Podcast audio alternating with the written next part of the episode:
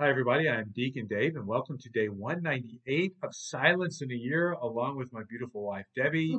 We are going on to this next section by Cardinal Sarah. And so, Debbie, what is the title and the word of the day? Uh, the blood of martyr, martyrs is the title, and testimony is the word of the day.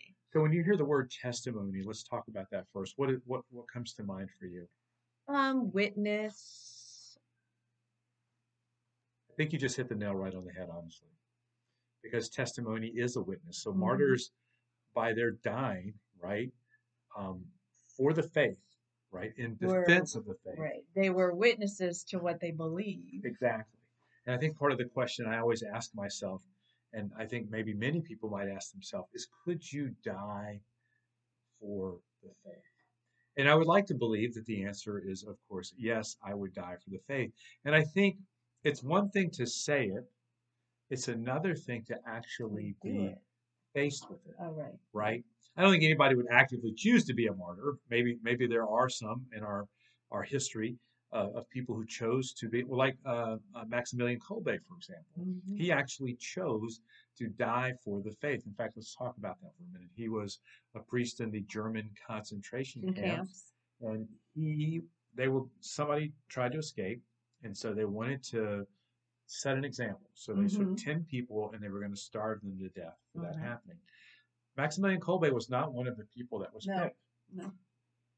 but he volunteered to take the place of a man who had a family. family. Right. That was a father. And he testified, like you said, he witnessed, he brought those 10 men together in unity, in prayer, in solidarity, in the midst of struggle, so much that they had to kill him another way.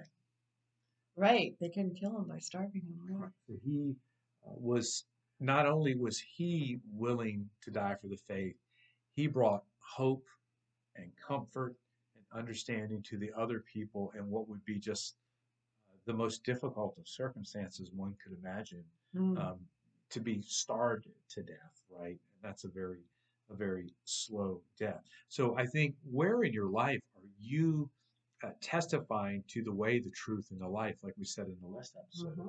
Uh, and, and are you doing that on a consistent basis? Are you doing that externally, especially with people that you don't know, uh, environments that maybe you're not comfortable with?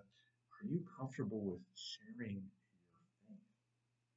Right. And I think your whole life is a witness, right? The way that you present yourself, the way that you act, the way that you respond, you never know who in the crowd is paying attention. And people are paying attention, and I think I'm very surprised by that.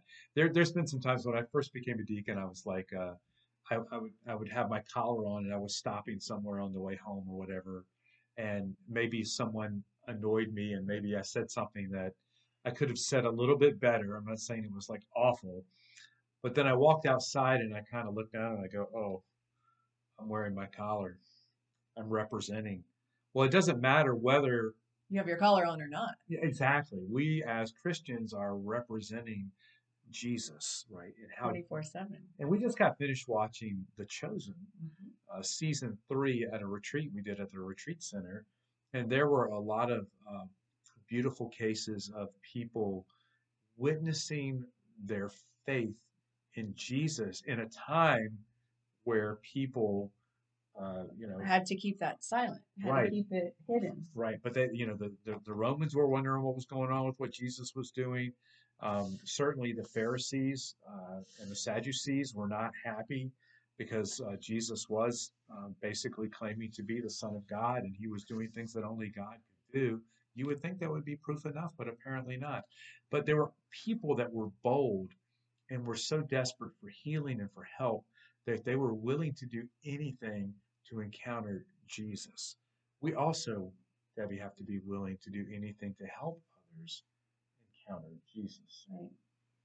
And it could be a very simple uh, gesture or um, just saying God bless you today or something like that that is very impactful to somebody that doesn't have um, exposure to the Word of God. Yeah, just just being present to people and spending time with them and saying, God bless you. So often there are people that will come to the church. Right? We can be very comfortable in church, and we uh, we have our crowd and our people that we talk to, and when we see someone new, do we go up to them and introduce ourselves? Do we invite them in? Because I have heard stories both ways. I've heard of people that have gone to churches and because they weren't welcomed, they never came back. Mm. Then I had other people that the main reason they came back was because everyone was warm and welcoming. But if we are to get back to my original question, would I or you be willing to die for the faith? I think the most important thing to be able to answer that question is a deepening relationship with Jesus himself. Because the deeper we get in love with Jesus, the more in line we are with the Father's will, the greater our ability through the grace of God Himself and the power of His Son who died on the cross for us to be able to do something very, very difficult if the Lord is calling us to do it. What are your thoughts? Um, I agree. I agree, and it's it's making me think personally. Um, you know, how would I respond? How would I react? And I honestly was just thinking that if Jesus were standing in front of me and I had to die for him, I would probably do it. I would hope so, especially if Jesus were standing in front of you, right? And here's the, here's the incredible thing. Every just when you said that statement, Jesus standing in front of us, every mass when we receive the Eucharist, Jesus Christ, body, blood, soul, and divinity, well, He's standing right in front of us. He's always calling us to something deeper, something more intimate, something eternal. So here's the takeaway question How deep is your relationship with Jesus? And how deeper could it be? So let's pray in the name of the Father, and of the Son, and of the Holy Spirit. Amen. Lord, we thank you for all of those who have witnessed to the faith throughout the centuries. Lord, we'd ask that you would help us to, in our day and time, to witness to the faith of love of your Son Jesus, whatever that may be. And I ask that you bless everyone in the name of the Father, and of the Son, and of the Holy Spirit. Amen. See you next time. Thanks. Bye.